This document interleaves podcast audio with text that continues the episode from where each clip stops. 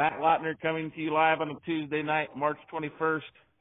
I'm in Bloomington, Indiana, making the rounds in the state of Indiana MLC farm visits, and uh, tonight Don Coover from SEK Genetics in Galesburg, Kansas, has agreed to come back on and uh, visit about um, some springtime hurdles that some breeders are uh, needing to address and be aware of and overcome.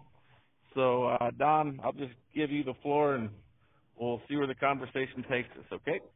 Well, I saw you in the at the Ohio Beef Expo, and while I was there, a couple of guys came up to me that were uh, picking up some semen actually, and uh, were asking about problems they were seeing in their cow herd. They were having some abortions, and we got to talking about different possibilities, problems that could have caused what they were seeing uh, which was pregnancy loss after the cows had been diagnosed pregnant.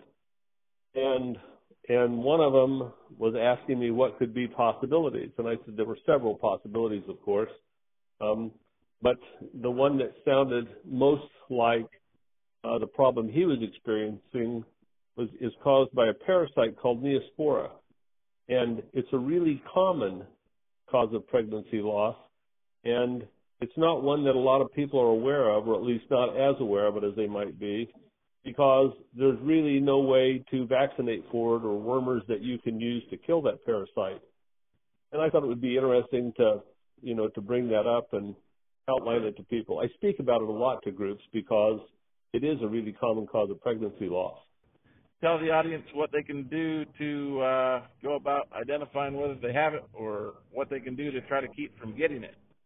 Okay, so the problem with Neospora is is that unlike the kind of parasites that you treat with ivermectin, for instance, or valbazen or one of the benzimidazoles, is that it's a it's a protozoa, really a coccidian parasite, and it causes spontaneous abortions in cattle, pregnant cattle, usually mid to late term. It can really be as early as probably three or four months, but it's more typically uh, a problem that manifests itself later in gestation.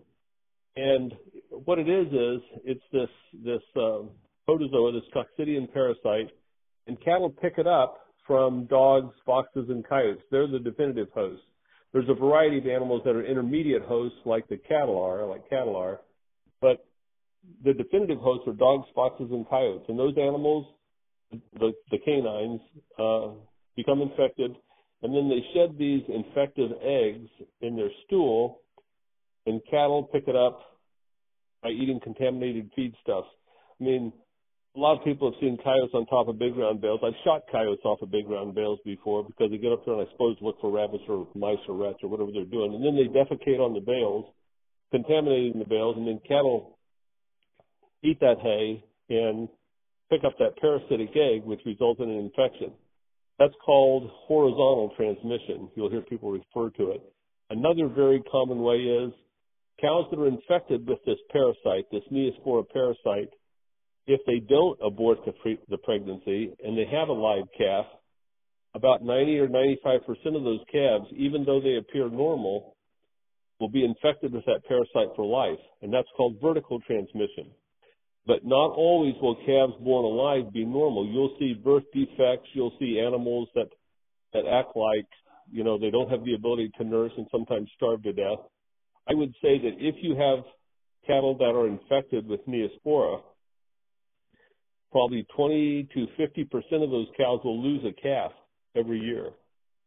And to illustrate that point, I recently bought 74 heifers from a guy with the understanding I'd preg check them when I got them home.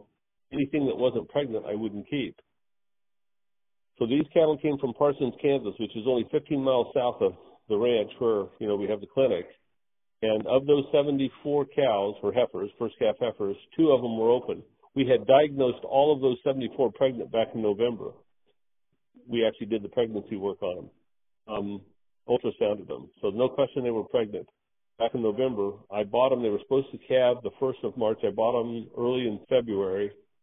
Two of them were open. We pulled blood on all 74 and tested them for persistently infected BVD and Neospora None of them were PIs, but 10 of them were infected with Neospora. The two heifers that were open were both Neospora uh, parasitized, and eight of the others. Six of those have already had calves, which means that of that 74 heifers, 13.5% of them were infected with this problem. So it's really common, much more common than like persistently infected BVD, much more common. You see a lot of it, and it's spread all over the country. It'll be in Ohio, Iowa, Kansas, Arkansas. I bought uh, a potload of heifers last fall that were de- that were delivered to the ranch the 23rd of September was 119 of them. We lost one. So we down to 118. We sold 68 of them into the grass market last month, the very end of February. We kept 50. The 50 that we kept back, we tested those for Neospora, and these are heifers from Virginia now. Four of the 50 were infected, so we sold those too. That's 8%. So I would tell you that it's very common to find herds that will be between 5 and 10% of the cows they own will be infected with this parasite. It's very, very common in the United States.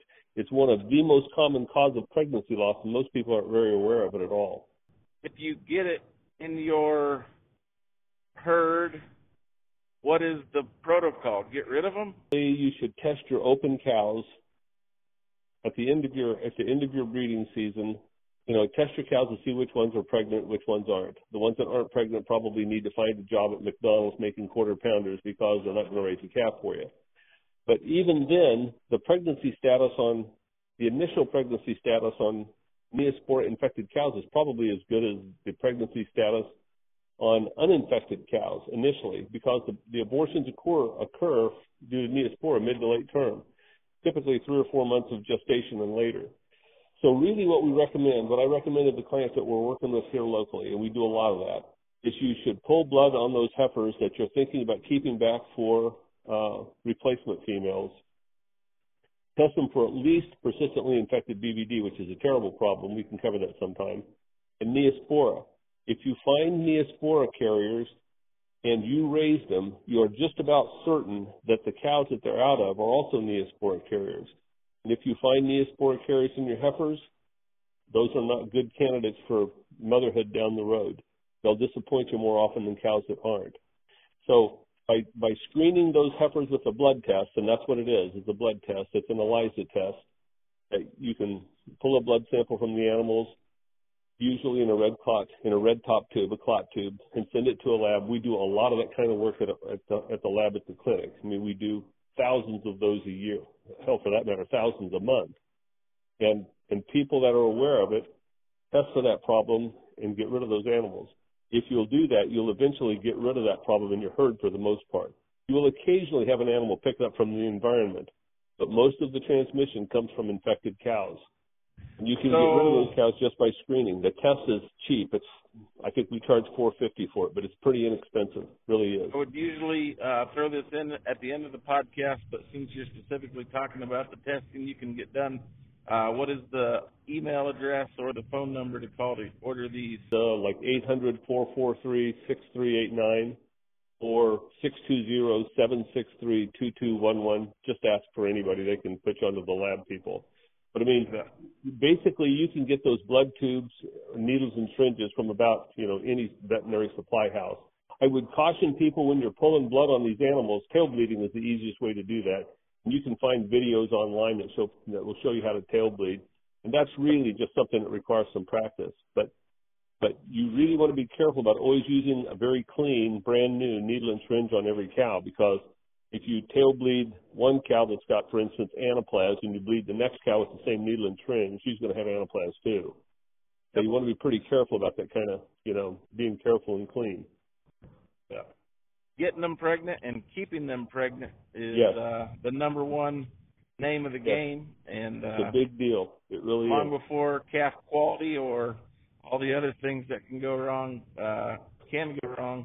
Uh, we need to get them bred and keep them bred. So uh, this has been a really educational deal. Um, do you have anything else that you want to touch on, Don? I would tell you that this is this is really kind of low hanging fruit in the cattle problem business because it's not very contagious. It's pretty easy to control.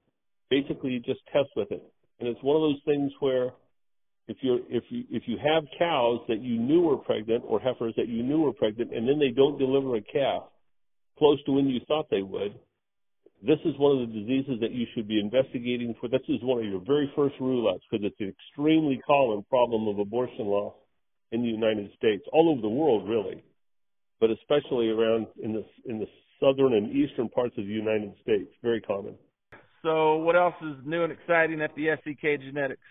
It's raining finally, and we need it badly. I mean, it didn't rain a lot today, but we're finally getting some moisture, so we'll have grass this spring. We were terribly dry last fall. We need a couple of good two-inch rains to fill some ponds, which we haven't had, but it's, it's wet enough we're going to have grass. Which, trust me, this time, six months ago, we were desperately dry, desperately dry, but we're in better shape now.